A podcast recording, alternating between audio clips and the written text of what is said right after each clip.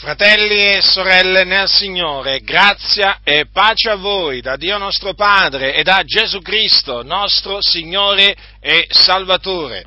Qual è la predicazione che il mondo deve sentire? In che cosa consiste la predicazione che questo mondo di tenebre deve udire? Ora, innanzitutto, bisogna che facciamo questa precisazione. Ho parlato di mondo di tenebre perché il mondo è un mondo di tenebre. Cosa intendiamo per mondo o mondo di tenebre? Perché comunque sia il mondo giace tutto quanto nel maligno e dunque è nelle tenebre. Che cosa si intende per mondo? Il mondo da, da chi è formato?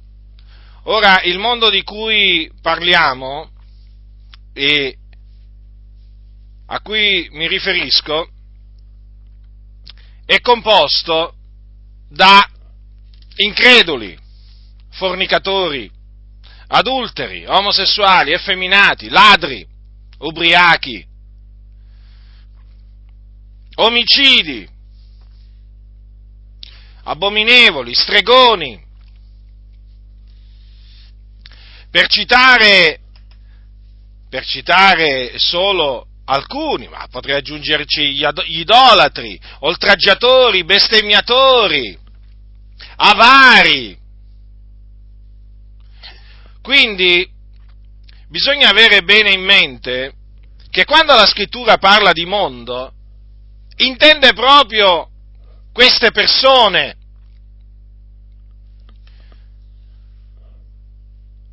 Cioè tutti coloro che sono schiavi del peccato, coloro che sono per natura figlioli di ira. E dunque l'ira di Dio pesa sopra di loro, perché sono sotto la condanna. Bisogna avere ben presente dunque da chi è composto l'uditorio che deve ascoltare la nostra predicazione. Ora, oggi la stragrande maggioranza delle chiese ha una predicazione tipo Gesù vi ama, Dio vi ama, Gesù vi sta aspettando con le braccia aperte. Gesù ha un piano per voi. Gesù vuole fare grandi cose con voi. Se glielo permettete. O Gesù vi ha già perdonati dovete solo ricevere il suo perdono. Insomma, predicazioni che hanno come, come slogan appunto queste, queste dichiarazioni. O altrimenti vieni a Gesù e risolverà tutti i tuoi problemi. Se ti manca il lavoro vedrai che ti darà un lavoro. Se hai bisogno di una moglie ti darà una moglie. Se hai bisogno di figli ti darà dei figli. Se hai bisogno di soldi ti darà i soldi. Badate bene, non che il Signore non provveda ai bisogni, ma io sto, vi sto dicendo in che cosa consiste la predicazione la predicazione di, molte, di molti pastori, di molti predicatori. Addirittura ci sono quelli che dicono vieni a Gesù e diventerai ricco, se sei povero diventerai ricco. Sì, perché predicano il cosiddetto Vangelo della prosperità, secondo cui appunto Dio vuole che i suoi figliuoli diventino ricchi e, vivino, e vivano sulla terra come dei principi. Insomma, si sentono frasi del genere. Oramai è, è molto, è molto diffuso questo tipo eh, di predicazione. Ma dovete sapere, fratelli, che questa predicazione, chiamiamola moderna, non ha niente a che fare con la predicazione apostolica, cioè degli apostoli. Qualcuno rimarrà scandalizzato, come al solito, nel sentire dire questo. Rimarrà meravigliato, indignato, perché dirà, mo adesso ci viene a dire pure che noi sbagliamo nel predicare. Sì, voi che vi rivolgete così a questo mondo di tenebre sbagliate. Come sbagliavo io all'inizio, quando mi sono convertito. E quando evangelizzavo, anch'io dicevo ai peccatori Gesù vi ama e frasi simili, perché avevo assimilato questo, questo modo di parlare dall'ambiente, dall'ambiente in cui, eh, in cui mi trovavo.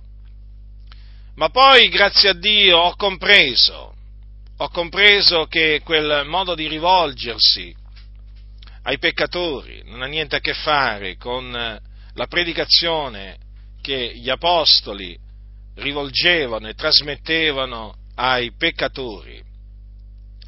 Dunque sono gli apostoli da prendere come esempio, perché gli apostoli furono chiamati da Dio e mandati da Dio a predicare, a predicare al mondo, dunque ai peccatori. E la loro predicazione dunque è un esempio di predicazione. È un esempio, quindi da imitare. E io voglio dimostrarvi con le sacre scritture quanto la predicazione moderna sia quanto sia lontana da quella degli apostoli.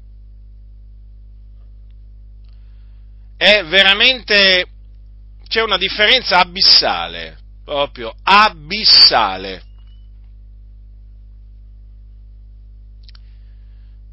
E io prenderò ad esempio l'Apostolo Paolo, Apostolo dei Gentili, secondo la volontà di Dio. Lui stesso ha detto nella sua epistola a Tito queste parole, Paolo, servitore di Dio, e apostolo di Gesù Cristo per la fede degli eletti di Dio e la conoscenza della verità che è secondo pietà nella speranza della vita eterna, la quale il Dio, che non può mentire, promise avanti i secoli, manifestando poi nei suoi propri tempi la sua parola mediante la predicazione che è stata a me affidata per mandato di Dio nostro Salvatore. Ponete attenzione, a queste parole dell'Apostolo Paolo introduttive, eh, diciamo nella sua epistola a Tito. Lui dice che il Signore Dio gli ha affidato la predicazione. Gli è stata affidata per mandato di Dio. Dunque, la predicazione dell'Apostolo Paolo va presa come esempio. Chi è stato chiamato da Dio a predicare non può non prendere la predicazione dell'Apostolo Paolo come esempio di predicazione. Infatti io, quando eh, cominciai a, a, investigare le scritture e eh, cominciai a leggere le predicazioni dell'Apostolo Paolo, eh, compresi, compresi, come bisognava predicare. Sì, l'ho appreso, eh, l'ho appreso dall'Apostolo Paolo, sì Proprio così. Alcuni si domandano come sei giunto a questa conclusione. Ecco, ve l'ho appena detto. Sono giunto alla conclusione che si predica come predico io, semplicemente perché io ho imparato a predicare dall'Apostolo Paolo, sì, proprio da lui. Certamente ho preso pure, da, ho preso pure dall'Apostolo Pietro, eh? Guardate bene. Però io naturalmente in particolare ho appreso dall'Apostolo, dall'Apostolo Paolo, il nostro caro fratello Paolo, così tanto odiato, disprezzato in mezzo alle chiese, una vergogna veramente.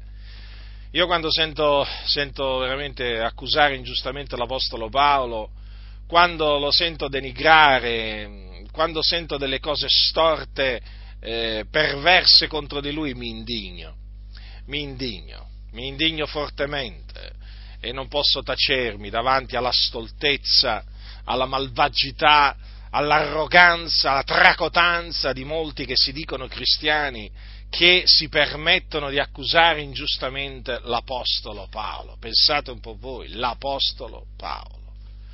Un servitore di Dio, certamente, un servitore di Cristo Gesù, ma un uomo santo, un uomo che era un imitatore di Cristo Gesù. Tanto è vero che lui poteva dire siate i miei imitatori. Ecco perché diceva questo, perché lui imitava Gesù Cristo. E io oggi devo sentire, devo sentire personaggi, personaggi eh, diciamo, che eh, si presentano come pastori o come predicatori, li devo sentire accusare l'Apostolo Paolo. Eh? Di cose veramente inesistenti e d'altronde lo sappiamo bene chi sono coloro che accusano l'Apostolo Paolo, coloro che eh, disprezzano l'Apostolo Paolo, sono i nemici della croce, del, della croce di Cristo, che abbondano in mezzo, in mezzo alle chiese. E badate bene che di nemici della croce di Cristo ce ne sono tanti dietro i pulpiti.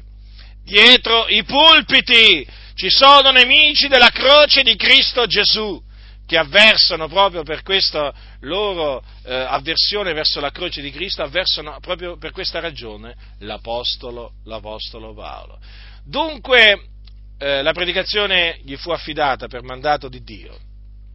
Allora voglio prendere, eh, voglio trarre la mia predicazione eh, da queste parole che l'Apostolo Paolo eh, disse davanti al re Agrippa, C'era anche, c'erano presenti anche dei tribuni, c'era presente anche il governatore Festo, peraltro c'era anche la moglie di, del re Agrippa, Berenice, eh, quindi eh, voglio prendere alcune parole che l'Apostolo Paolo disse davanti a questo, a questo re, ad altre autorità in sua, in sua, difesa dopo che lui fu arrestato a Gerusalemme. Eh, questo avvenne, eh, però, questo, questo discorso della, dell'Apostolo Paolo, lui lo tenne a Cesarea. Allora, al capitolo 26 degli Atti degli Apostoli, e, eh, e dopo che l'Apostolo Paolo racconta della sua giovinezza, ehm, di come lui perseguitava eh, a tutto potere la, la, chiesa, la, la, Chiesa di Dio, dice a un certo punto eh, queste parole. Allora, capitolo 26, da versetto 11. Spesse volte, per tutte le sinagoghe, li costrinsi con pena a bestemmiare e infuriato oltremodo contro di loro, li perseguitai fino nelle città straniere il che facendo, come andava a Damasco, con potere e eh, commissione dei capi sacerdoti, io vidi, o re, per cammino, a mezzogiorno una luce dal cielo più risplendente del sole, la quale lampeggiò intorno a me ed a coloro che viaggiavano meco, ed essendo noi tutti caduti in terra, udì una voce che mi disse in lingua ebraica, Saulo, Saulo, perché mi perseguiti? Eite duro di ricalcitrare contro gli stimoli. E io dissi, chi sei tu, Signore? E il Signore rispose, io sono Gesù, che tu perseguiti, ma levati e stai in piedi, perché per questo ti sono apparito, per stabilirti ministro e testimone delle cose che tu hai vedute e di quelle per le quali ti apparirò ancora, liberandoti da questo popolo e dai gentili, ai quali io ti mando per aprire loro gli occhi, onde si convertano dalle tenebre alla luce e dalla podestà di Satana a Dio e ricevono per la fede in me la remissione dei peccati e la loro parte d'eredità fra i santificati. Perciò, o re Agrippa, io non sono stato disubbidiente alla celeste visione, ma prima a quei di Damasco, poi a Gerusalemme e per tutto il paese della Giudea e ai gentili ho annunziato che si ravveggano e si convertano a Dio facendo opere degne del ravvedimento.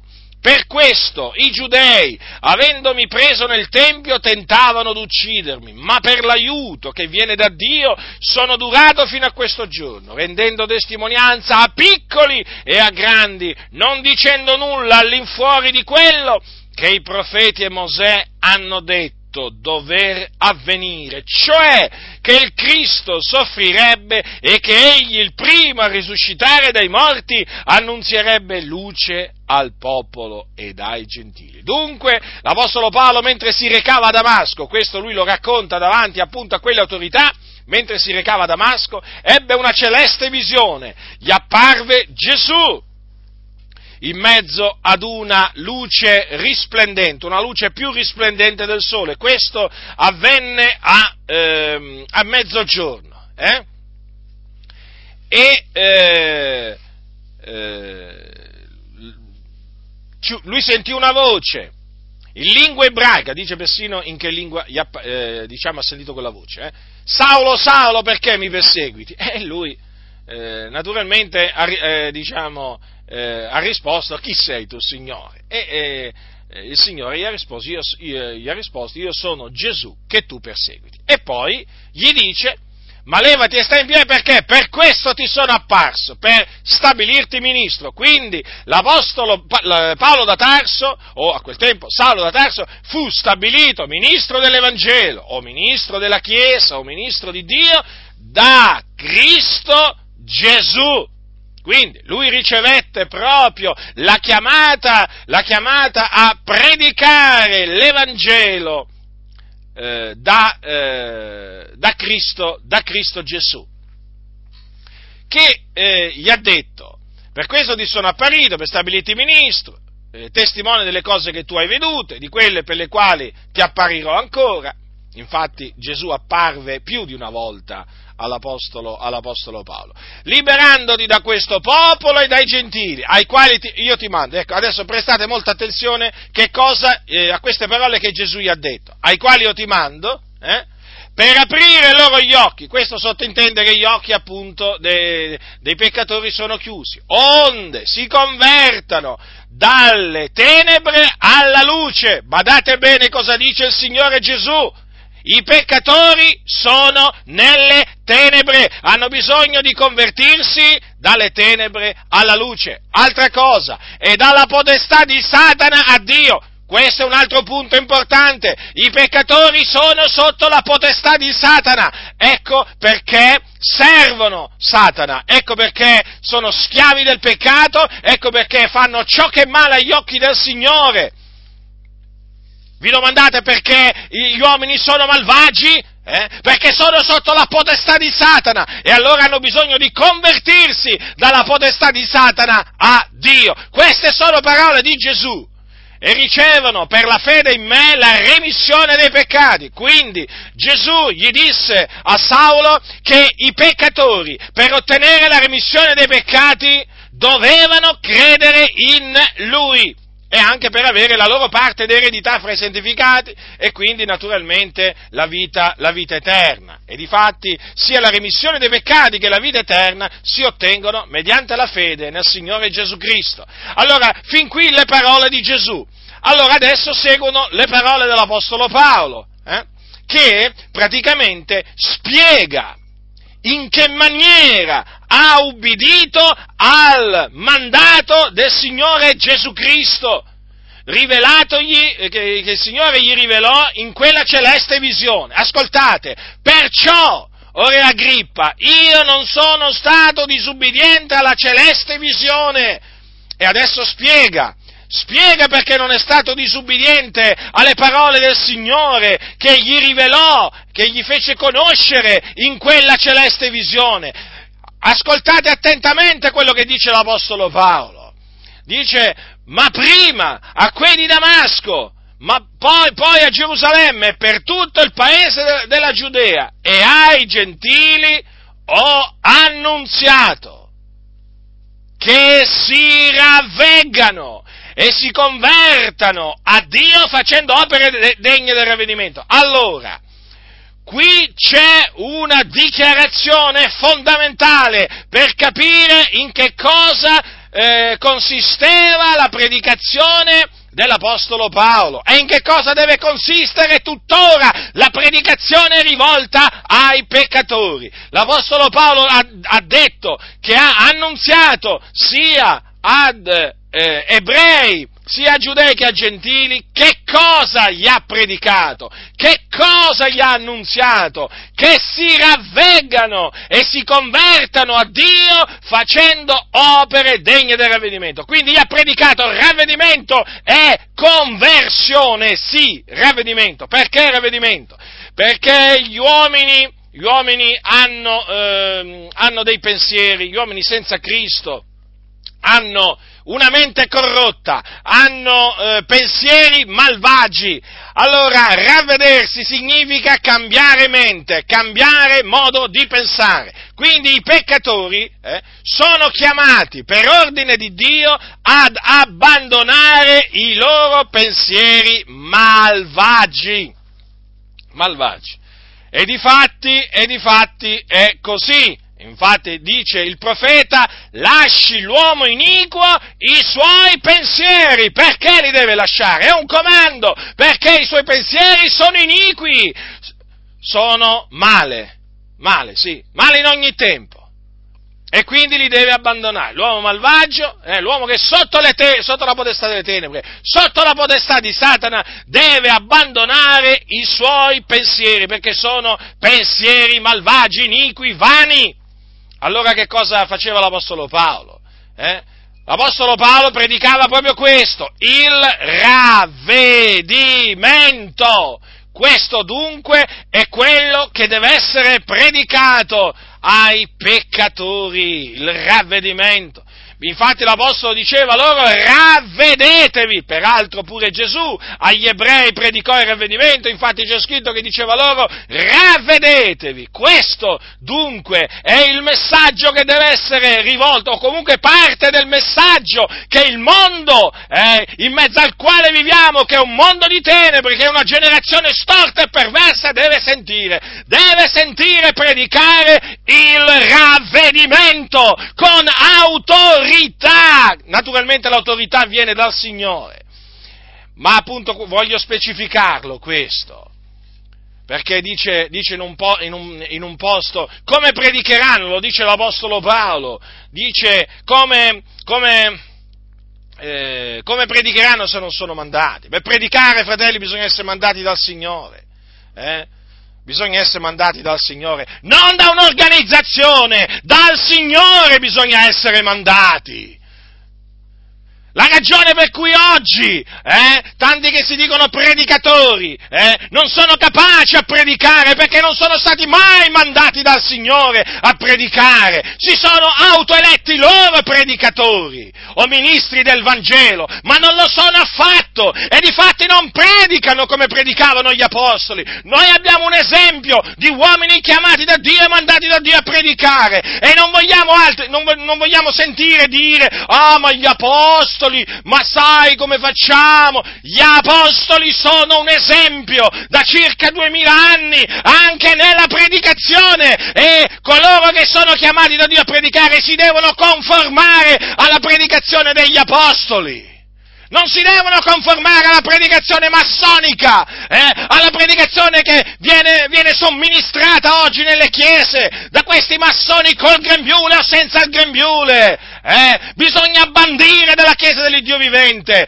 queste predicazioni pompose, vacue, che non servono a niente, servono solo a intrattenere l'uditorio, a farlo addormentare, a narcotizzarlo. Ecco che cosa servono. Ci vuole la predicazione apostolica. La Chiesa deve tornare eh, a predicare quello che predicavano gli apostoli. Siamo stanchi di messaggi anacquati, di messaggi che non valgono niente. E tanti, anche credenti, adesso stanno comprendendo che queste, le predicazioni di queste organizzazioni non hanno niente a che fare con la predicazione degli apostoli. Ecco perché c'è un'emorragia dalle denominazioni, noi siamo grati a Dio per questo. E voi che mi ascoltate, uscite da queste organizzazioni, uscite, dissodatevi un campo nuovo, state perdendo il tempo, ma non lo vedete che vi stanno avvelenando, eh? Non lo vedete che vi stanno dando il sonnifero? Eh, questi uomini corrotti che stanno dietro i pulpiti, che non sono in grado di predicare, non si capisce niente quando parlano. Eh, non c'è sincerità nel loro parlare, non c'è spontaneità nel loro parlare, perché non parlano da parte di Dio. Via da queste organizzazioni, fratelli e sorelle del Signore, via! Lasciategli le panche, le sedie, lasciateglieli. Hanno veramente maltrattato il popolo di Dio, eh? Lo hanno sfruttato, lo hanno ingannato. Questi uomini corrotti, impostori. Via da queste chiese, dissodatemi un campo nuovo, radunatemi nelle case, come facevano gli antichi, ma basta con queste organizzazioni, che sono la vergogna dell'Evangelo, dove regna la codardia, l'omertà, la malvagità, l'ignoranza, la stoltezza. Allora, il ravvedimento, ecco dunque che cosa predicava l'Apostolo Paolo a coloro che erano sotto la potestà delle tenebre, a coloro che erano sotto la potestà di Satana. Gli diceva ravvedetevi. Eh sì, eppure Pietro, eh, anche lui, ravvedetevi, diceva questo.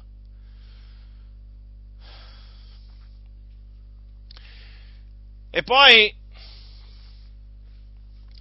l'Apostolo Paolo predicava la conversione a Dio. Vedete? si ravvedono e si convertono a Dio. Ora la conversione implica un cambiamento di direzione. Stai seguendo una strada, la devi abbandonare per incamminarti per un'altra strada. E difatti il malvagio segue una via storta e perversa. E la Bibbia dice nel profeta, lasci l'empio la sua via lasci l'empio la sua via e si converta all'Eterno. Vedete? È già tutto scritto, era già tutto scritto, fratelli nel Signore. Si converta, dice all'Eterno che avrà pietà di lui, al nostro Dio che è largo nel perdonare. Vedete?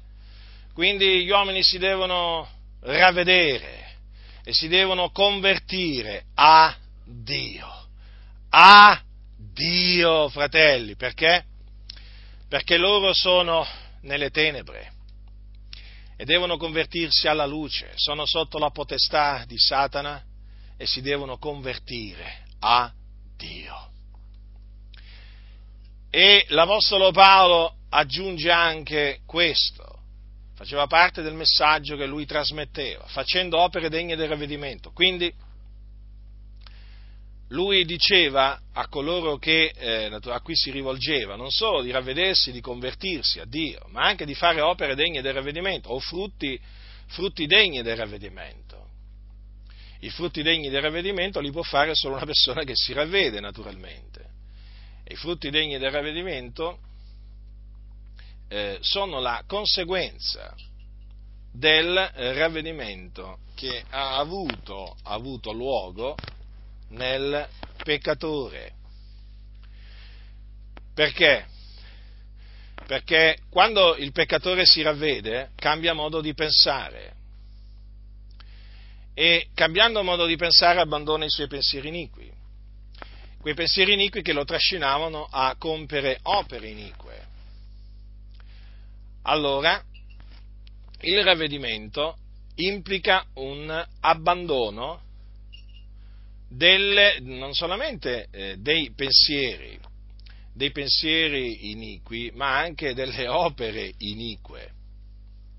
E eh, queste, queste, opere inique eh, devono essere spazzate via, o meglio, devono essere abbandonate per fare posto alle opere buone.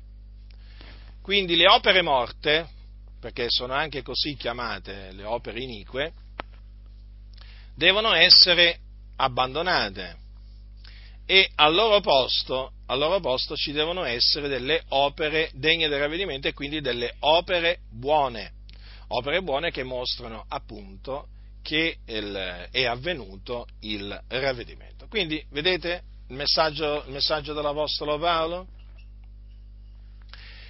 Ma badate bene che l'Apostolo Paolo prosegue e dice, e dice, ma per l'aiuto che viene da Dio sono durato fino a questo giorno, rendendo testimonianza a piccoli e a grandi, non dicendo nulla all'infuori di quello che i profeti e Mosè hanno detto dover avvenire, cioè che il Cristo soffrirebbe e che egli, il primo a risuscitare dai morti, annunzierebbe luce al popolo e dai gentili. Ecco, ecco eh, quello, diciamo, un'altra parte del messaggio o della predicazione dell'Apostolo Paolo. Paolo annunziava le sofferenze di Cristo, o meglio, Cristo e lui crocifisso.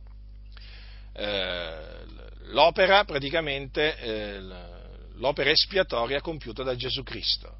Non solamente la, la, la sua morte espiatoria, ma anche la sua resurrezione dai morti, che noi sappiamo ebbe luogo il terzo, il terzo giorno.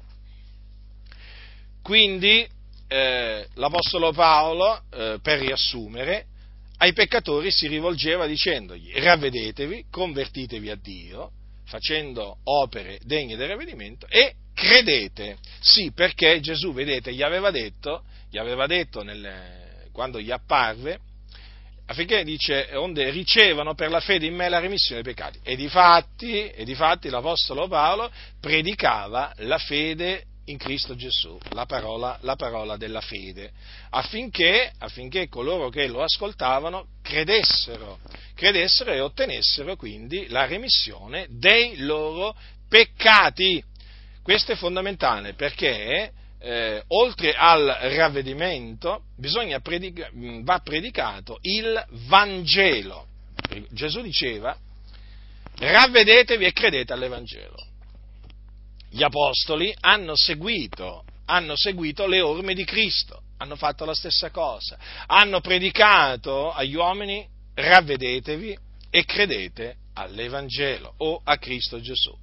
Difatti l'Apostolo Paolo dice, eh, dice eh, al capitolo 20, al capitolo 20 nel, suo, nel suo discorso agli anziani di Efeso, c'è scritto che, lui dice, scongiurando giudei e greci a ravvedersi dinanzi a Dio e a credere nel Signore nostro Gesù Cristo. Vedete, lui, scongiurava giudei e greci a ravvedersi davanti a Dio e a credere nel Signore nostro Gesù Cristo. A credere nel Signore nostro Gesù Cristo significa credere che Gesù Cristo è morto sulla croce per i nostri peccati, eh, che fu seppellito e che il terzo giorno risuscitò dai morti e dopo apparve eh, ai, suoi, ai, suoi, discepoli. Questo significa eh, credere nel Signore Gesù Cristo che poi equivale a credere nell'Evangelo, perché l'Evangelo è l'annunzio della morte espiatoria del Signore Gesù Cristo e della sua resurrezione. Infatti l'Apostolo Paolo era questo che annunziava, sia ai giudei che ai greci, il Vangelo, eh, sia ai giudei che ai gentili, il Vangelo di Cristo, che lui ricevette per rivelazione di Gesù Cristo. Eh, capitolo, 15, capitolo 15 di Primo Corinzi, troviamo scritto infatti eh, qual è l'Evangelo che eh, l'Apostolo Paolo annunziava sia a ehm, giudei che a greci. È scritto così. Fratelli, io vi rammento l'Evangelo che vi ho annunziato, che voi ancora avete ricevuto, nel quale ancora state saldi, mediante il quale siete salvati, seppur lo ritenete quale ve l'ho annunziato, a meno che non abbiate creduto in vano, poiché io vi ho prima di tutto trasmesso, come l'ho ricevuto anch'io, che Cristo è morto per i nostri peccati, secondo le scritture, che fu seppellito, che risuscitò il terzo giorno, secondo le scritture, che apparve a Cefa, poi ai dodici, poi apparve a più di 500 fratelli in una volta, dei quali la maggior parte rimane ancora in vita e alcuni sono morti, poi apparve a Giacomo, poi a tutti gli apostoli e ultimo di tutti apparve anche a me come all'aborto perché io sono il minimo degli apostoli e non sono degno di essere chiamato apostolo perché ho perseguitato la Chiesa di Dio, ma per la grazia di Dio io sono quello che sono e la grazia sua verso di me non è stata vana, anzi ho faticato più di loro tutti, non già io però, ma la grazia di Dio che è con me. Sia dunque io, siano loro, così noi predichiamo e così voi avete creduto. Ecco dunque quando l'Apostolo Paolo disse davanti al, davanti al re Agrippa eh, dice non dicendo nulla all'infuori di quello che i profeti e Mosè hanno detto, cioè dover avvenire, cioè che il Cristo soffrirebbe e che egli il prima risuscitato dai morti annunzierebbe luce al popolo e ai gentili. Ecco che cosa voleva dire, no?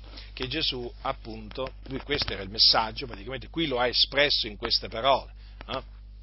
che appunto Cristo Gesù è morto sulla croce, quindi ha sofferto ha sofferto sulla, sulla, croce, morendo sulla croce, per i nostri peccati e eh, dopo essere stato seppellito risuscitò, risuscitò dai morti. Quindi vedete, il, la predicazione dell'Apostolo Paolo era composta da una parte in cui esortava i peccatori a ravvedersi davanti a Dio e dall'altra appunto eh, da un'esortazione a eh, credere eh, nell'Evangelo, nell'Evangelo di Cristo, eh, nell'Evangelo di Cristo Gesù.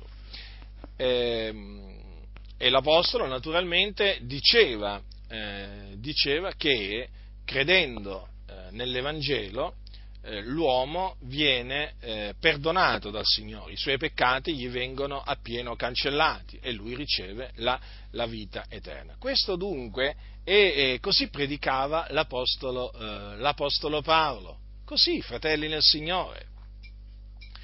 Ecco dunque perché io predico il ravvedimento eh, dalle opere morte, eh, ecco perché predico eh, l'Evangelo di Cristo Gesù, ecco perché quando mi rivolgo ai peccatori eh, gli annunzio oltre che il ravvedimento all'Evangelo, perché così facevano, così facevano gli apostoli.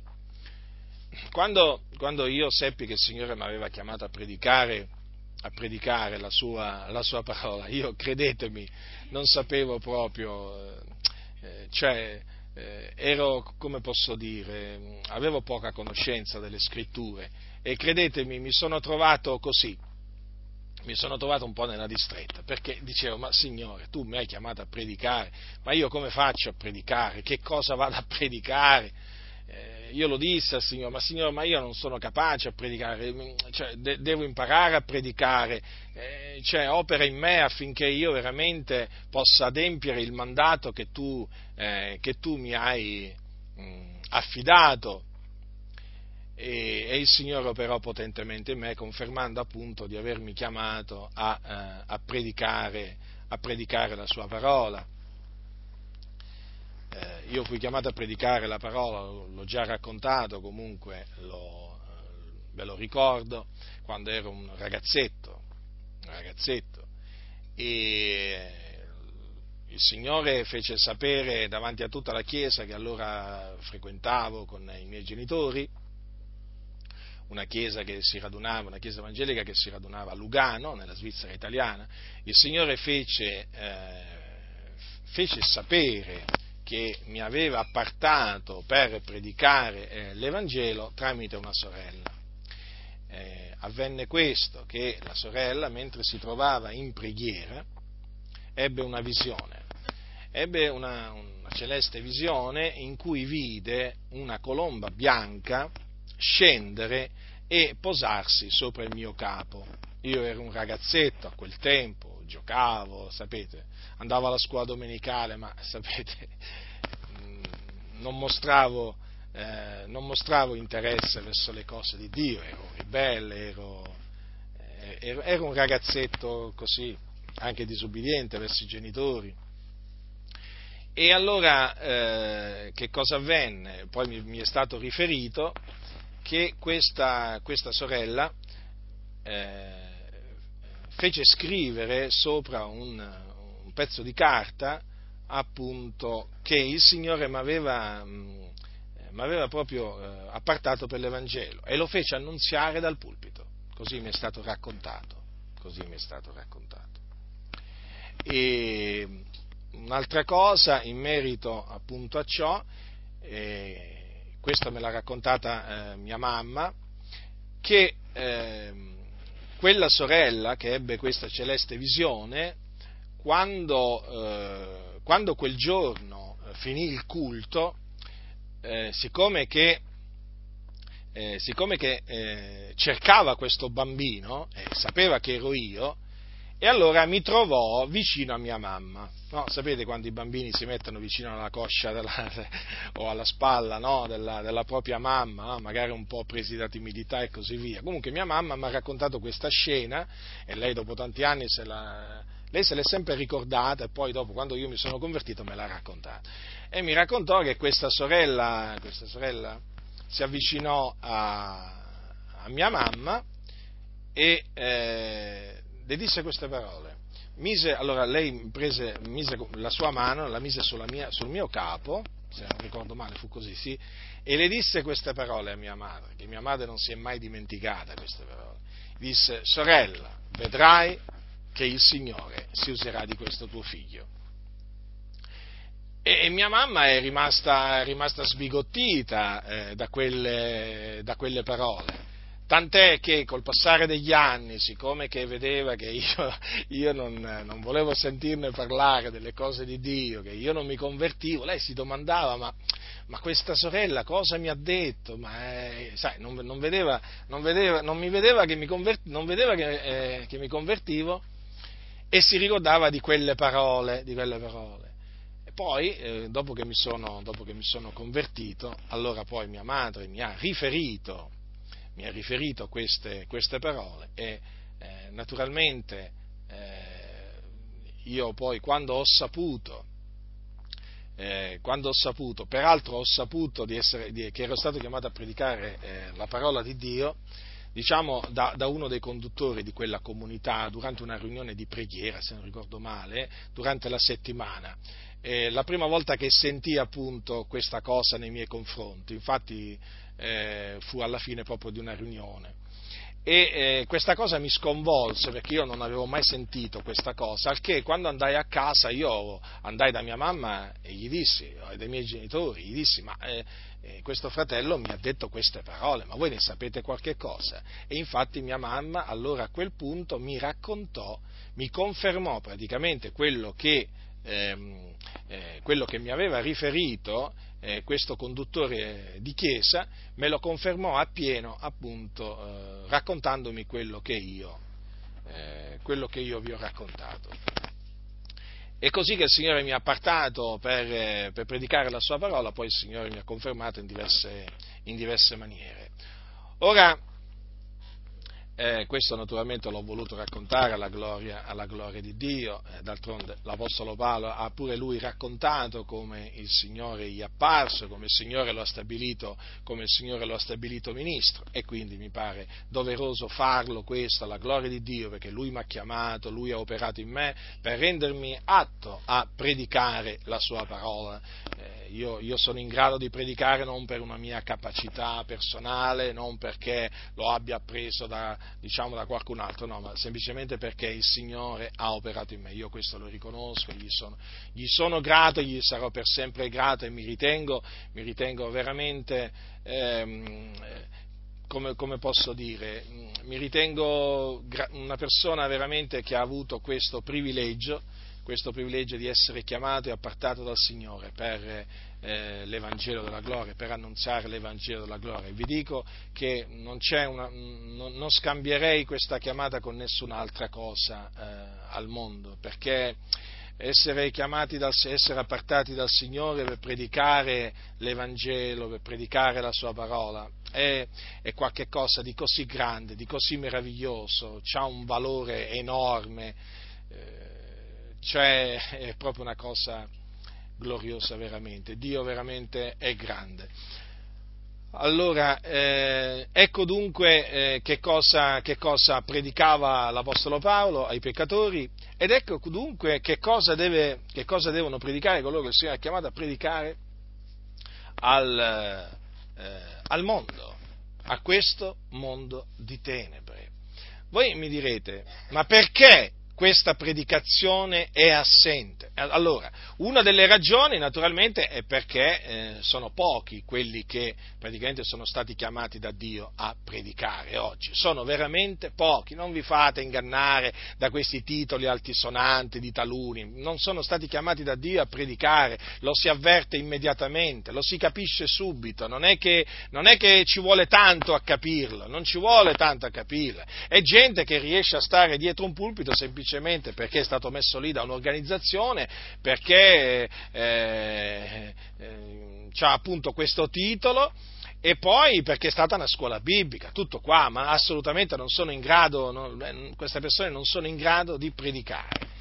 E riescono a imbastire un discorso semplicemente perché riescono a scrivere due note, se le mettono davanti mentre, mentre sono dietro il pulpito e recitano, si mettono lì a recitare, sono degli attori praticamente, la maggior parte di quelli che stanno dietro i pulpiti sono degli attori, proprio degli attori allora, una, quindi una delle ragioni è perché eh, naturalmente molti non sono mai stati chiamati da Dio a predicare, quindi voi li sentite predicare ma non sono stati mandati da Dio a predicare. E quindi non hanno la capacità da parte di Dio di predicare, non ce l'hanno non ce l'hanno. Voi toglietegli quei due, tre foglietti che ci hanno davanti, mettetegli la Bibbia solo davanti, non, non, non, non, si trovano, non sanno da dove iniziare, non sanno cosa dire, perché sono persone vuote, sono persone vuote, incapaci. Incapaci di predicare, incapaci di predicare e naturalmente poi anche di insegnare nel caso, nel caso dei pastori. Quindi una di queste ragioni è questa, ma poi voglio dire, una, un'altra ragione è perché, eh, è perché oggi eh, la, predicazione degli, eh, la predicazione apostolica è odiata, è odiata da queste organizzazioni perché è una predicazione che scuote l'uditorio, che fa irritare i peccatori, che suscita persecuzione. Certo, suscita persecuzione. I peccatori, quando sentono, quando sentono predicare il ravvedimento, la conversione a Dio, quando sentono predicare Cristo e Lui crocifisso, si arrabbiano.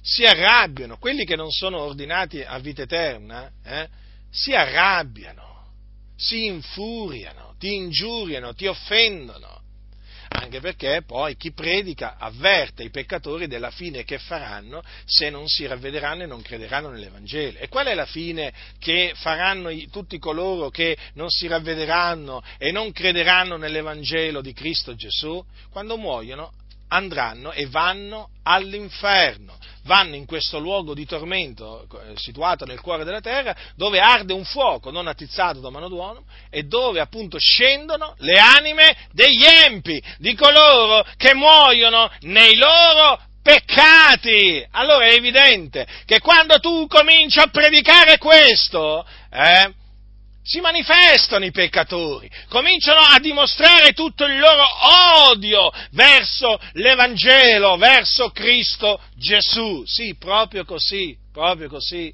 Oggi, oggi, in molte comunità addirittura ci sono cosiddetti sedicenti pastori che fanno fare un applauso ai peccatori affinché si sentano a casa loro, affinché si sentano a loro agio. Facciamo un applauso, fratelli, facciamo un applauso eh, a, quelli, a quelli che non conoscono il Signore. Un applauso. E per quale recondito motivo bisogna fare un applauso eh, ai peccatori? Ma gli apostoli facevano gli applausi, eh? facevano gli applausi, Gesù faceva gli applausi per dare il benvenuto a, alle, sue, alle, sue, predicazioni ai, ai peccatori, facevano così, ma gli apostoli predicavano. Gli apostoli predicavano, non intrattenevano l'uditorio. Oggi invece quasi tutti tendono a intrattenere, quindi a raccontare barzellette, storielle, aneddoti divertenti, no? Per, per, fare ridere, per intrattenere i peccatori, non solamente quelli che hanno creduto, eh? Eh, che sono comunque pochi eh, in queste organizzazioni, ma i peccatori, che sono molti, eh, li vogliono intrattenere, li vogliono far sentire al loro agio e quindi manca la predicazione forte, chiara, Capite? Eh sì, queste chiese non vogliono essere perseguitate, non vogliono essere odiate dal mondo E allora hanno adeguato, adeguato il messaggio a, all'uditorio. Cosa vuole sentire l'uditorio? Che Gesù li ama. E allora diciamogli che Gesù li ama. Così questi ragionano. Cosa vogliono sentire i, predic- i peccatori? Che Gesù li ama. E allora diciamogli che Gesù li ama. Cosa vogliono sentire? Eh, che Dio li ama e diciamogli pure che Dio li ama. Eh? Cosa vogliono sentire? Che Dio li accoglie così come sono? Eh? Che non devono cambiare modo di vivere? Eh? Per venire al Signore? E diciamogli pure questo. Alla fine, praticamente, se li fanno amici. No? Se li fanno amici, è come se se li fanno amici, vanno proprio d'accordo, eh? Questi cosiddetti pastori vanno proprio d'accordo con il mondo, ma voi li vedete proprio, ma vanno d'amore d'accordo proprio e ci credo, e ci credo.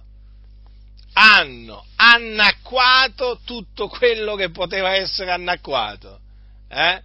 Tutto quello che poteva essere annacquato lo hanno annacquato. E quindi, sì, e quindi diciamo, oggi eh, molti, molti, molti, peccatori ascoltano un messaggio fasullo, un messaggio che non è vero, che non è vero, che non corrisponde assolutamente al messaggio degli apostoli. Ma avete notato, avete notato Paolo in che termini parlava eh, della predicazione che rivolgeva a, sia a giudei che, che gentili? Ma avete notato proprio il modo di parlare, le parole? Cioè, è completamente diverso da quello che sentite oggi. Ma fatevi delle domande, fratelli, fatevi delle domande, ma come mai questa differenza abissale? Come mai? Vi dovete fare queste domande, perché pure io me le sono fatte, perché pure io a un certo punto ho scoperto, eh, ho scoperto che praticamente gli apostoli predicavano in tutt'altra maniera di questi, di questi moderni predicatori. Ho detto, ma qui allora chi, chi sbaglia? Chi sbaglia, ho detto dentro di me, può essere mai che sbagliavano gli apostoli? No, ho detto, non può essere, da escludere che gli apostoli sbagliavano nel predicare in questa maniera. Poi ho pensato anche, ma può essere magari che la predicazione degli apostoli non è più, non è più adeguata ai tempi, ma ho detto, ma non può essere nemmeno questo, perché la parola di Dio è vivente e permanente. E allora sono giunto alla conclusione che questi proprio avevano rigettato la predicazione degli apostoli. Ah sì, ho detto, ah l'hanno rigettata e allora bisogna ripristinarla. Bisogna che si torni a predicare come predicava l'Apostolo Paolo. Eh sì, fratelli nel Signore, quando tu fai questa scoperta, eh, quando tu fai questa scoperta, cioè che la predicazione di oggi della stragrande maggioranza di questi pastori, predicatori, non corrisponde alla predicazione apostolica, ti indigni, ti indigni e dici no, ma non è possibile, non è possibile. Allora bisogna tornare bisogna tornare alla fonte, alla fonte, che è una fonte pura. Non è una fonte inquinata, è una fonte pura, quella apostolica. Eh, non date retta a quelli che vi vogliono, eh, diciamo, eh, vi vogliono far diventare l'Apostolo Paolo antipatico, eh, indigesto e così via. Non dategli retta, non dategli retta, questi odiano, odiano la croce di Cristo, questi odiano la parola di Dio. Sappiatelo, sappiatelo questo sappiatelo. Ci sono molti oggi che nascondono il loro odio verso la parola di Dio prendendosela con me, no? E diciamo accusandomi di tante cose, ma in effetti il vero obiettivo, sappiate questo, non sono io, non sono io, molti lo hanno capito ancora, molti non l'hanno ancora compreso, non sono io, fratelli del Signore, l'obiettivo di questi scellerati, di questi impostori, l'obiettivo è la parola di Dio, è quella che gli dà, gli dà fastidio, è quella che li turba, è quella che loro detestano, capite? È così, fratelli nel Signore. E allora facciamo un applauso, dicono, facciamo un applauso, eh? E poi, naturalmente, la ragione per cui loro vogliono, eh, diciamo, mh, mm, farsi amici dei, dei peccatori, eh, appunto trasmettendogli questo messaggio, no? Eh, Gesù ti ama, Dio ti ama, eh, non devi fare niente per venire a Gesù, stai tranquillo, non devi fare rinunzie, eh? E perché? Perché questi qua servono Mammona, servono mammona. Allora hanno paura che le persone poi non vengano alle riunioni. Perché siccome che in queste riunioni eh, passa il cestino delle offerte, mh, hm, che, che, è una pratica non biblica, in maniera più assoluta, eh, eh, sapete no? il, cestino, il, passaggio del cestino delle offerte, no? talvolta prima, talvolta dopo la predicazione, comunque dipende dalle comunità, viene fatto passare questo cestino, viene messo davanti al muso no? di coloro che sono lì seduti, che sono venuti alla riunione e eh, eh, praticamente in un certo senso ti costringono, eh, ti costringono ad aprire il portafoglio ehm, e quindi a, a, mettere dentro, a mettere l'offerta dentro il loro cesto o dentro il loro cestino, quello che è. E eh, arrivano anche a dire dal pulpito facciamo un'offerta silenziosa eh, o un'offerta pesante, significa praticamente eh, significa eh, un'offerta diciamo cospicua. Ecco, eh, e quindi, quindi, siccome c'è il passaggio del cessino delle offerte, e che passa davanti a tutti, eh, oh, passa davanti a tutti, credenti, non credenti, non fanno nessuna distinzione, passa il cessino delle offerte e tutti devono dare. È una forma di accattonaggio, una vergogna unica veramente, guardate un po' le chiese come si sono ridotte, eh? Eh? proprio, sono diventate proprio proprio una vergogna, una vergogna, una vergogna, io lo grido, perché è uno scandalo per tante persone del mondo, eh? Persone del mondo che vengono magari invitati in un locale di culto per la prima volta, si vedono il cestino delle offerte passare davanti al muso, eh? Eh? sapete quanti sono rimasti scandalizzati? Magari erano persone povere, persone bisognose, che avevano loro stessi bisogno magari di essere aiutati e si vedono arrivare il cestino delle offerte e vedono gli altri che magari mettono dentro soldi pesanti e loro non hanno magari nemmeno un centesimo o hanno vergogna, hanno vergogna appunto di mettere magari pochi spiccioli dentro perché tutto quello che hanno. È una vergogna, una vergogna, uno scandalo. Eh? E allora siccome che il passaggio del cestino in queste chiese loro dicono fa parte del culto, ma non fa parte del culto il passaggio del cestino. No, questo lo voglio precisare, no? Perché ci sono quelli che dal pulpito dicono adesso, adesso c'è una parte importante del culto che offriamo al Signore e così se ne passaggio delle offerte.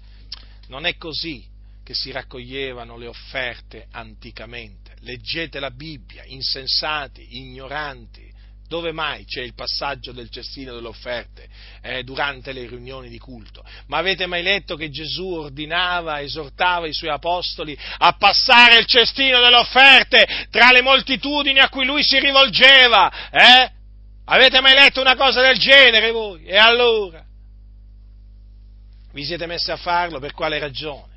Per quale ragione? Per mancanza di fede, perché amate il denaro, comunque sia. Per qualsiasi ragione lo fate, vi dovete vergognare! Avete capito, evangelici? Eh? Siete uno scandalo, siete, servi di mammona. Eh? Servi di mammona, sì, vi chiamo così. A voi sedicenti pastori chiamate il denaro, io non vi chiamo servi di Cristo. Voi siete servi di mammona. Il vostro Dio è lo stomaco non è il Signore Gesù Cristo. Il vostro Dio è lo stomaco, quello servite, quello servite. E se oggi sempre di più non vi danno più niente, eh? ipocriti, mi rivolgo a voi ipocriti che ascoltate le mie predicazioni, perché le mie predicazioni sono ascoltate pure dagli ipocriti, eh? è perché siete uno scandalo. La gente si è stancata di essere sfruttata da voi ha capito che siete degli impostori. È lì per lì per andarsene. Molti già se ne sono andati, altri stanno aspettando. È una questione di tempo. Se avete visto le entrate delle vostre chiese diminuire eh, in questa maniera così, diciamo, palese, è perché tanti fratelli hanno capito che voi amate il denaro, voi non amate il Signore. Non vi danno più niente, non perché sono avari, ma perché sono prudenti, sono diventati prudenti, sono diventati intelligenti. E le persone prudenti, le persone intelligenti, a voi, servi di mammona, non vi danno nemmeno un centesimo. Vanno a dare le loro offerte a coloro che veramente sono degni di ricevere le loro offerte, ma non a voi. Voi meritate di essere cacciati via dalle chiese, seduta stante proprio. Dunque, la predicazione è totalmente diversa. Eh? Perché? Perché appunto regna l'amore del denaro in queste chiese. E siccome che regna l'amore per il denaro, la predicazione non può essere quella degli apostoli, se no comincia a esserci un fuggi-fuggi, scappano via le anime, si cercano un'altra comunità praticamente, perché comincerebbero a dire, eh, ma qui, qui il parlare è duro, qui il parlare è forte, ma chi può ascoltare questo modo di parlare? Ma questo è un fanatico, questo è un talebano, ma chi pensa di essere? ma come si permette di dire queste cose? Capite? E allora, siccome che i servi di Mammona lo sanno, lo sanno che appunto la loro, la loro predicazione eh, anacquata, pomposa, vacua, eh, diciamo, serve a riempire il locale di culto, non ci pensano minimamente e quindi le loro casse, le loro tasche eh? ma non ci pensano minimamente di mettersi a predicare come predicava l'Apostolo Paolo. E infatti voi non li sentite predicare come predicava eh, l'Apostolo, l'Apostolo, Paolo. Ma eh, riflettete, ma se oggi, se oggi eh, durante un culto, durante un culto, un, un pastore eh, in certe comunità cominciasse a dire, rivolgendosi ai cattolici romani, di ravvedersi, eh, di convertirsi dagli idoli muti a Dio e eh, di fare opere degne del ravvedimento, quindi distruggere no, le loro statue, le loro immagini, le loro medagliette che hanno a casa di loro proprietà, eh? ma ditemi cosa succederebbe? cosa succederebbe in queste comunità? Si scatenerebbe una rivolta, sicuro, sicuro. Perché tutti quei cattolici no, che vanno in, in, queste comunità eh, si sentirebbero offesi, si sentirebbero offesi. O prendete una predicazione all'aperto, eh, un'evangelizzazione. C'è un'esortazione simile rivolta ai cattolici romani pubblicamente, ma ti attira l'ira, l'ira di quelli che ascoltano. Eppure tu dici una cosa giusta nel cospetto, nel cospetto di Dio. Non è che uno sbaglia nel dire ai cattolici romani questo, perché è quello che devono fare, oltre che a, credere nell'Evangelo. Ma naturalmente questo messaggio è avverso ai cattolici romani che si sentono offesi e così via. Ma ecco perché nelle comunità, in queste comunità appunto amiche del mondo, non sentite predicare con questa franchezza agli idolatri, perché i cattolici romani sono idolatri, come erano gli antichi greci, gli antichi romani, così sono anche oggi i cattolici romani, come sono gli induisti, i buddisti, anche questi, i cattolici romani sono idolatri. Eh? Allora immaginate voi una predicazione. Eh? del genere. Persecuzione assicurata. Assicurata, fratelli del Signore. Qualcuno potrebbe cominciare a tirarti qualche pietra, qualche pomodoro, qualche patata, dipende, quello che c'ha per le mani. Eh? È normale, è normale, eh, si scatena la persecuzione. Eh, per cui voglio dire, quando si predica eh, ai peccatori di ravvedersi, di convertirsi, è inevitabile che da parte dei, eh, da parte dei, dei peccatori ci sia una reazione di disprezzo, di odio. E così, se voi leggete, se voi leggete il libro degli Atti degli Apostoli, vi accorgerete no? dei vari tumulti che scoppiavano dove, andà, dove, arrivavano gli Apostoli. E per quale ragione? E perché gli Apostoli predicavano contro l'idolatria di, di quel tempo, tra le altre cose. Eh? E gli idolatri si indignavano contro, contro gli Apostoli e naturalmente li perseguitavano. Oggi, appunto, eh, non esiste la predicazione rivolta a, agli, idolatri, agli, idolatri, come la, eh, come la facevano gli apostoli, che proprio esortavano gli idolatri a convertirsi da quelle cose vane, proprio così le chiamavano, da quelle cose vane, dicendo anche che non erano dei quelli fatti con, con mano d'uomo, eh?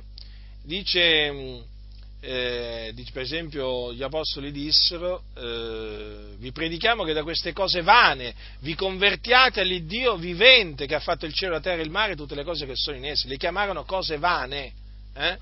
Chiamate, chiamate pubblicamente le statue di Maria, le statue di Sant'Antonio, di tutti questi quali, tutte queste statue che sono idoli della Chiesa Cattolica Romana, cominciate a chiamarle cose inutili. Eh? Poi vedrete, poi vedrete che cosa, che cosa, che cosa, che cosa succede. Cominciate, cominciate a dire ai cattolici romani di smettere di prostrarsi davanti a quelle cose vane, a quegli idoli. Eh, ditegli che, eh, ditegli che devono smettere di servire eh, i loro idoli muti e poi vedrete che cosa succede. Li cominciano a offendere, a oltraggiare, a perseguitare, ma è del tutto normale, succedeva anche agli apostoli. Quindi siccome che in queste chiese vogliono i soldi, vogliono i soldi, vogliono raccogliere soldi, no, non, vogliono, eh, non vogliono che le anime siano salvate, loro vogliono che le anime siano sfruttate, questo vogliono. Perché se volessero veramente la salvezza delle anime, predicherebbero come predicava l'Apostolo Paolo, come predicava l'Apostolo Pietro. Pensate che l'Apostolo Pietro si rivolgeva ai peccatori scongiurando, dicendogli salvatevi da questa perversa generazione. Pensate. Eh? Avete, mai sentito, avete mai sentito dire queste cose ai peccatori dal pulpito? Salvatevi da questa perversa generazione! Ma quando mai? Quando mai ti metti a giudicare questa generazione?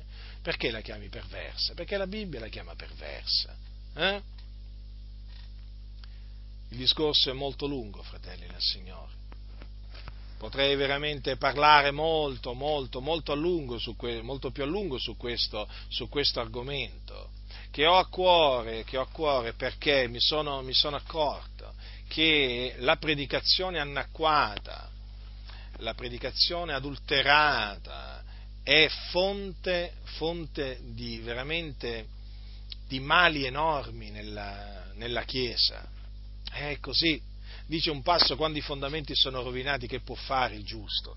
Eh, purtroppo, purtroppo qua c'è stato una, hanno distrutto i fondamenti, hanno distrutto i fondamenti. Cioè la predicazione che deve essere rivolta ai peccatori è stata stravolta. Cioè, pensate voi che ciò non abbia delle nefaste conseguenze poi? Certo che ce le ha. Nessuno può pensare di adulterare il messaggio biblico e poi non portarne le conseguenze. Difatti guardate le chiese, guardate, guardate, guardate le organizzazioni, guardate questi locali di culto, sono pieni, di, sono pieni zeppi di persone che non si sono mai ravvedute, non si sono mai convertite hanno aderito ad un credo, alla dottrina magari dell'organizzazione, hanno messo una firma da qualche parte, sono magari stati pure battezzati, ma non si sono mai ravveduti, non si sono mai convertiti e ci credo.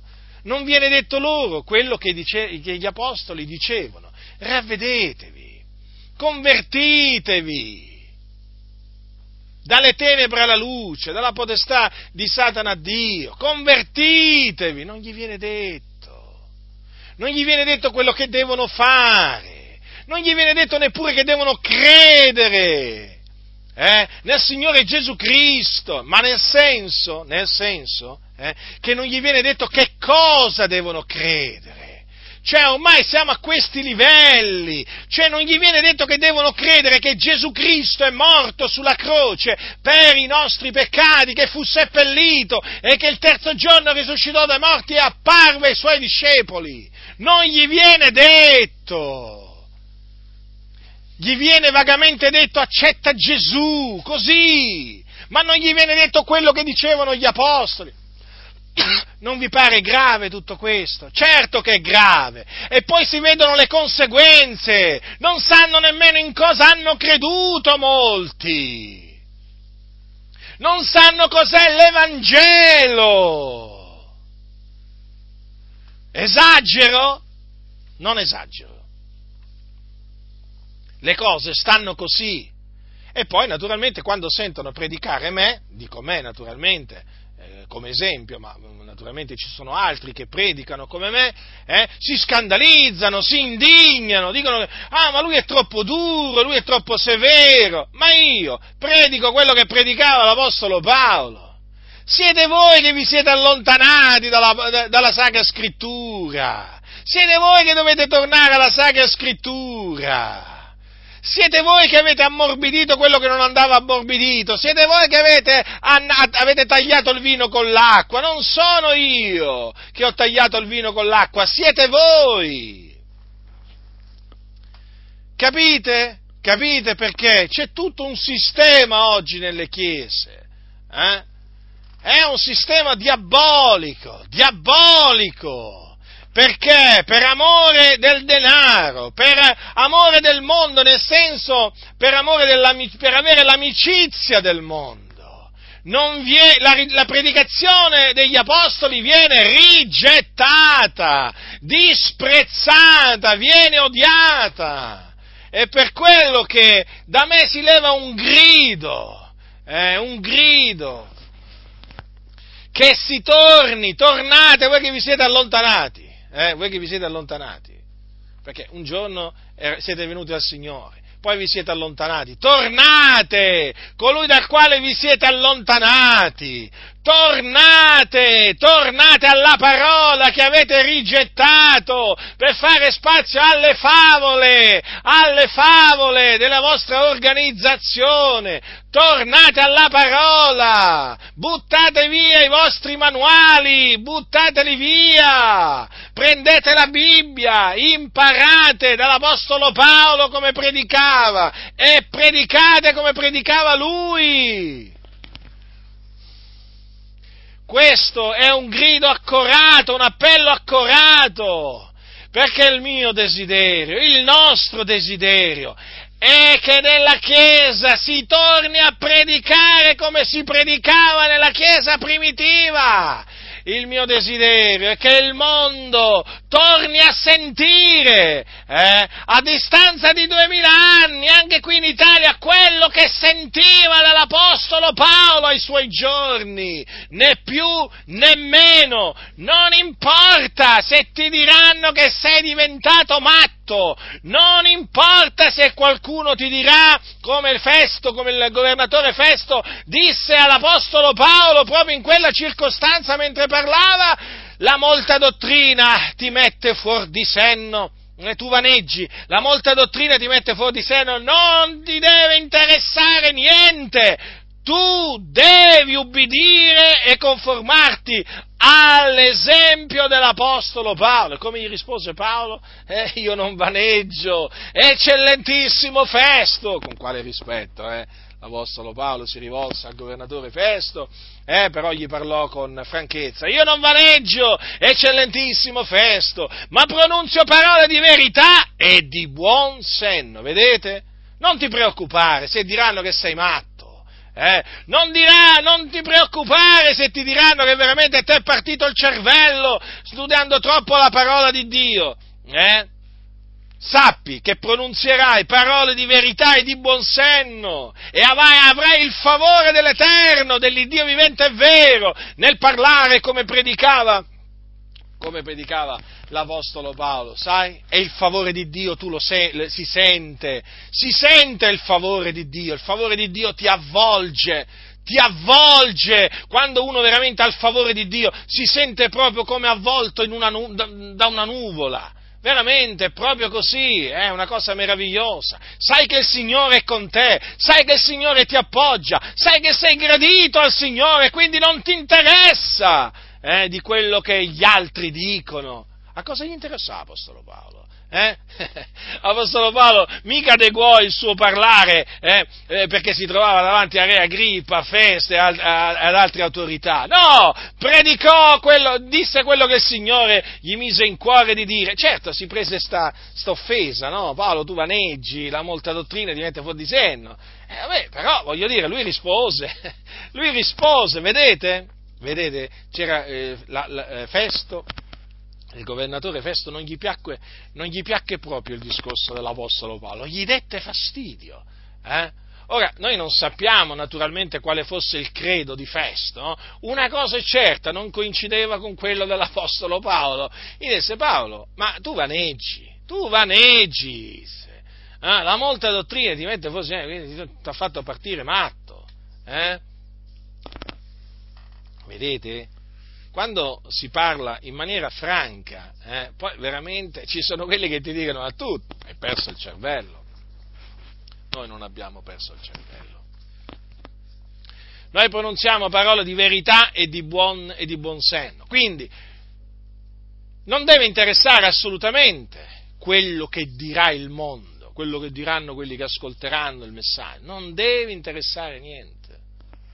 Quello che deve interessare a chi predica eh, è di avere il favore di Dio e di, dire, e di dire ai peccatori quello che il Signore vuole che si dica ai peccatori, per poter dire, per poter dire poi come la, disse l'Apostolo Paolo eh, a, ehm, a, quei giudei che contrastando e bestemmiando ehm, lo, cioè contrastavano e bestemmiavano no, alle cose dette da Paolo. E quando Paolo a Corinto dice scosse le sue vesti e disse loro il vostro sangue ricada sul vostro capo, io ne sono netto. Notate, eh? Da ora innanzi andrò ai gentili. Vedete che cosa poteva dire l'Apostolo Paolo a quei giudei? Ne era netto, ma perché? Perché gli aveva trasmesso il messaggio di Dio, aveva fatto il suo dovere, aveva adempiuto il suo mandato nei loro confronti, quindi il loro sangue sarebbe ricaduto sul loro, eh, sul loro capo. È così, fratelli del Signore, è così. Quando tu annunzi ai peccatori quello che il Dio comanda che gli sia annunziato, tu hai la coscienza a posto, sai di avere fatto il tuo dovere e sai che se quella persona eh, diciamo, rigetterà, rigetterà, il messaggio che tu gli hai, eh, gli, hai, gli hai, portato, tu lo sai, il suo sangue ricadrà sul suo capo. Tu, diciamo, ne sei netto, comprendi? Non sarai responsabile di quello naturalmente che gli accadrà. Ma vedete, fratelli del Signore, ha un prezzo, costa eh, naturalmente eh, imitare l'Apostolo Paolo. Certo, costa, costa. È come se costa. Eh? Ci sono quelli che dicono ma oggi non costa niente, non costa niente essere cristiani evangelici. Certo, bisogna vedere che cosa intendono costoro per cristiani evangelici. Eh? È chiaro che costoro per cristiani evangelici noi sappiamo che cosa intendono, no? Intendono persone che proprio si conformano al mondo, eh? che annacquano il messaggio e così via. Beh, certo, che, che, che volete? Che, questi, che, a questi gli costi qualcosa essere cristiani in Italia oggi? Eh? Non gli costa niente. Infatti vanno d'amore d'accordo con il mondo, ma a quelli veramente che vogliono vivere piamente in Cristo Gesù, a quelli che vogliono veramente trasmettere al mondo il messaggio che gli trasmettevano gli apostoli, costa. Costa, costa essere cristiani perché vengono veramente riempiti di insulti, offese, persecuzioni, eh, torti e così via. Eh sì, fratelli, c'è un prezzo, c'è un prezzo da pagare, costa, costa imitare l'Apostolo Paolo, però guardate una cosa, vi dico questo per esperienza, vale la pena, ma vale la pena pagare questo prezzo perché, eh, perché hai il favore di Dio, capisci? Hai il favore di Dio. A che giova? Cioè, voglio dire, ma a, che giova avere folle, eh? folle che ti ascoltano, eh? che ascoltano un messaggio anacquato? Mm? un messaggio che non è quello apostolico. Mm, cioè, a, a che giova avere il, il favore del mondo eh? a motivo del proprio messaggio perverso? Ma che giova? A che giova? Sì, avrai la gloria degli uomini, ma, non, ma naturalmente non avrai, l'approvazione, non avrai l'approvazione di Dio. Anzi, avrai la faccia di Dio contro di te. Capite? Io ho sempre considerato, ho sempre considerato il prezzo, ma anche il guadagno perché è vero che da un lato c'è un prezzo da pagare, però dall'altro poi guadagni qualche cosa, eh sì, guadagni qualche cosa certamente, perché naturalmente poi avere il favore del Signore è una cosa meravigliosa, meravigliosa. ma però per avere il favore, eh, il favore di Dio devi, avere, devi essere riprovato dagli uomini, eh sì, vuoi piacere al Signore? Vuoi piacere al Signore e dispiacerai agli uomini. vuoi avere il favore di Dio? Eh, non avrai quello degli uomini. Eh, così, cioè, eh, si è davanti ad una scelta, si è davanti, diciamo, ad una scelta, e la scelta, la scelta buona è quella veramente sempre di schierarsi da, dalla parte della parola di Dio. Dalla parte della parola di Dio, perché chi si schiera dalla parte della parola di Dio non verrà giammai, giammai confuso, non, rimarrà mai, non rimarrà mai confuso. E io questo ve lo dico ve lo dico per esperienza, lo dico veramente alla gloria, alla gloria dell'Iddio, dell'Iddio vivente è vero che servo per veramente la sua grazia.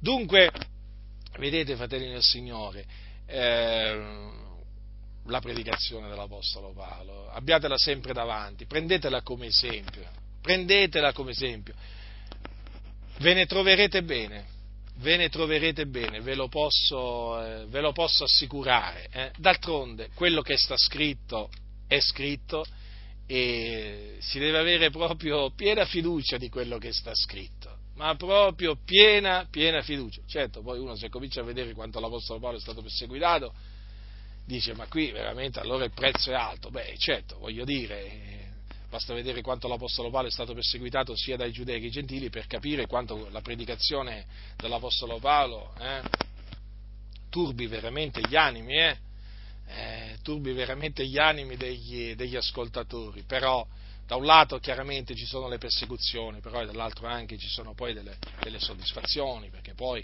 quando vedi il Signore dare il ravvedimento eh, alle anime, allora ti rallegri, quando vedi il Signore che dà la fede, ti rallegri, ti rallegri grandemente, è un, motivo, è un, motivo, di gioia, ma anche un motivo poi dare, per, lodare, per lodare il Signore, perché poi sono, da Lui sono tutte le cose, è chiaro, noi predichiamo però, predichiamo la parola, eh, quindi, e quindi noi seminiamo, ma colui che fa crescere è il Signore. cioè, noi, noi predichiamo, poi il Signore dà il ravvedimento, dà la fede a quelli che ha ordinato a vita eterna, non è che appartiene a noi la salvezza, nella maniera più assoluta, è il Signore che salva, è il Signore che fa grazia, e fa grazia a chi vuole Lui fare grazia, però dal canto nostro naturalmente ci deve essere eh, proprio un, un, atto di obbedienza nei confronti di Dio nel, eh, nel, proclamare mondo, nel proclamare al mondo quello che Dio comanda che sia predicato al mondo. Eh sì, fratelli, quello che Dio comanda, capite? Non quello che gli uomini comandano, perché quello che gli uomini comandano è in opposizione a quello che Dio comanda. Ve, l'ho, ve l'ho detto e ve lo ridirò sempre. Voi guardate dai pulpiti che cosa viene predicato, guardate che cosa viene predicato, come viene predicato e vi rendete conto come oramai, oramai sembra che ci sia proprio un ordine in queste chiese di disubbidire, di disubbidire a Dio. C'è un ordine di non conformarsi alla parola di Dio e quindi un ordine a non imitare l'Apostolo Paolo. Io ritengo che eh, gli imitatori dell'Apostolo Paolo siano sempre stati pochi e, e quindi non è, che, non è, che, mi meraviglio, però ho potuto appurare che in effetti l'Apostolo Paolo è molto disprezzato. Eh? Non, non, non, solo, non, solo, per questa ragione eh, che vi ho, appena, vi ho appena spiegato, ma anche per altre ragioni perché lui insegnava tutto il consiglio di Dio. E mi sono accorto che quando Paolo ha detto siate i miei imitatori, eh, a molti questa cosa eh, non piace proprio, non piace proprio che l'Apostolo Paolo abbia detto queste parole, non piace proprio. Eh? Avrebbero preferito che non dicesse quelle parole, ma le ha dette ma perché è la verità, l'Apostolo Paolo era un imitatore di Cristo Gesù, quindi esortava, esortava, esortava i fratelli ad essere suoi, suoi imitatori. E allora, eh, naturalmente, mi sono accorto proprio di questo io, nel corso, nel corso del tempo, che eh, uno dei personaggi biblici più, eh, più, avversi alle chiese è l'Apostolo Paolo, perché la sua predicazione, la sua predicazione mette sotto sopra il mondo. Sì, sì. La sua predicazione scatena la persecuzione dei giudei, dei gentili, eh, la sua predicazione è, è perché, eh, ma perché è la predicazione giusta, è la predicazione della parola di Dio. Capite? Oggi molti vanno a certe riunioni, eh, sentono le predicazioni, appena escono non si ricordano niente, non si ricordano niente di quello che è stato detto, ma perché sono predicazioni appunto eh, fasulle, capite? Sono predicazioni fasulle. Escono, tanti non hanno capito che cosa, hanno, che cosa ha detto il predicatore. È triste, è triste questo, eh, ma è un, dato, è un dato di fatto, è un dato di fatto. Poi ci sono peccatori, ci sono peccatori che a sentire certi predicatori dicono, ah sì, ah il Signore mi accoglie così, così come sono, il Signore mi, mi, mi, ama così come sono, e allora perché devo cambiare vita? Infatti non cambiano vita. Eh?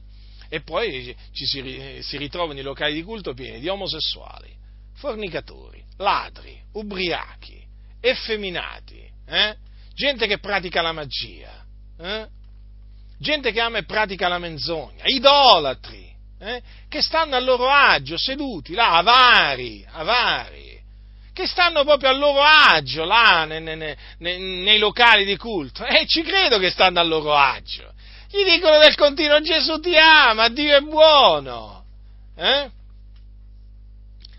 ti accetta così come sei. Non parlano mai dell'inferno, voi, ma quando mai? L'inferno è come se non esistesse, eppure esiste. Pensate, mentre io vi sto parlando e mentre voi mi state ascoltando, eh, l'inferno, l'inferno è pieno di anime che stanno piangendo e stridendo i denti, eh, perché sono in mezzo al fuoco e sono là perché sono morte nei loro peccati. Eh? E, e, e, sulla terra, e sulla terra i peccatori che sono diretti in quel luogo vengono intrattenuti nei locali di culto. Facciamogli un applauso. Gesù vi ama, eh? Gesù vi ama, vi accoglie così come siete, eh? Capite? Capite? Oh, Gesù ha un piano per te, Gesù ha un piano per te, ma guarda un po', insomma, li trattano proprio come se fossero già dei credenti, è una vergogna. E queste sono persone, queste sono persone che stanno andando all'inferno eh, che stanno andando all'inferno e sulla terra vedete come vengono lusingati. E all'inferno chi c'è? Chi c'è adesso? Chi c'è adesso? Molti di quelli che sono passati per questi locali di culto sono all'inferno, fratelli nel Signore. È questa. La verità è questa. Sono là a piangere, a stridere i denti. Gli avevano detto Gesù ti ama, ti accetta così come sei. Allora hanno detto, ah Gesù mi ama, beh allora voglio dire, continuo, continuo a essere un fornicatore, continuo a essere omosessuale, continuo a rubare, continuo a oltraggiare, eh? Continuo a mentire, ad amare e praticare la menzogna, continuo, continuo a prostrarmi davanti a Sant'Antonio, eh? hanno continuato, hanno continuato sulla loro via iniqua. Eh? non si sono ravveduti, non si sono convertiti, gli hanno detto Gesù ti ama, non gli hanno annunziato la morte espiatoria di Cristo Gesù, avevano paura di scandalizzarli, se avessero sentito parlare del sangue di Gesù, cosa avrebbero potuto pensare della croce, delle sofferenze di Gesù? No, era meglio evitare, era meglio evitare di parlare di queste cose, non devono sentire queste cose. Eh? Gesù è venuto per risolvere i problemi sociali, per far diventare i poveri ricchi, eh? quelli che hanno un, un, salario basso per farglielo aumentare, ma Gesù, eh, Gesù è venuto per fare queste cose. Eh? Ecco, e dove sono? E dove sono coloro che sentivano questo messaggio, pieno di lusinghe, pieno di falsità? Sono all'inferno adesso, sono all'inferno, sì, sono là piangono, stridono i denti. Mm? Non gli è stata annunziata per niente la parola di Dio. Perché? Ve l'ho detto perché. O perché quello non è proprio chiamato da Dio a predicare, quello che è dietro il pulpito, perché ama il denaro, serve mammona, quindi lui vuole le persone perché vadano ad ascoltarlo poi per, per estorcergli il denaro, ma questi non amano le anime, ma questi non amano le anime, ascoltatemi, questi non vogliono la salvezza delle anime. Ma io, io vi faccio questa semplice domanda, ma se voi vedete una persona hm, che sta per precipitare in un precipizio, eh? Ma voi l'avvertite subito? Ma come l'avvertite? Ma come l'avvertite? Ma come l'avvertite?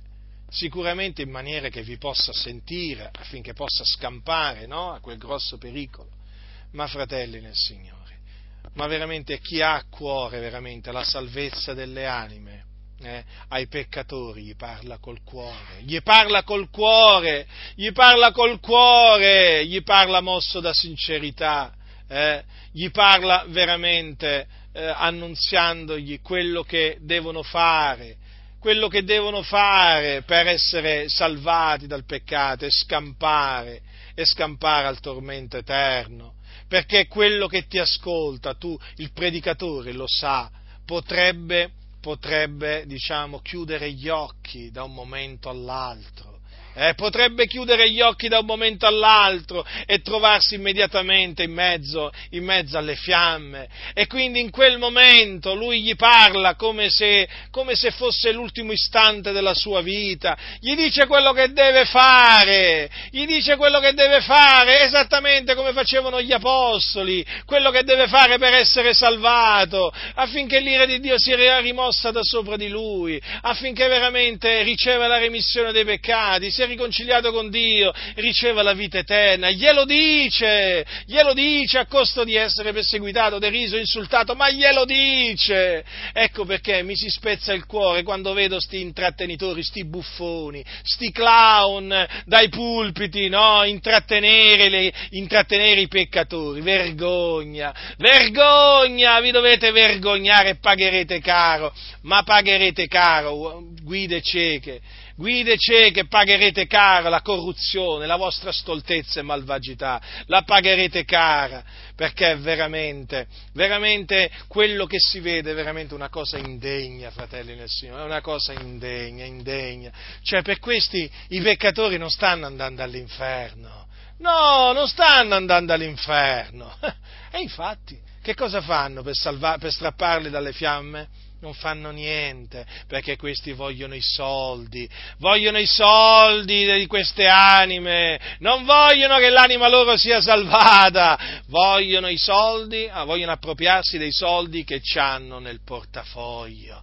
Ecco che cosa gli interessa, ecco perché appunto sentite queste evangelizzazioni vergognose, vergognose, vergognose, sembrano lì veramente a intrattenere, sembrano gente da circo, gente da circo che sta lì a intrattenere, a intrattenere le persone.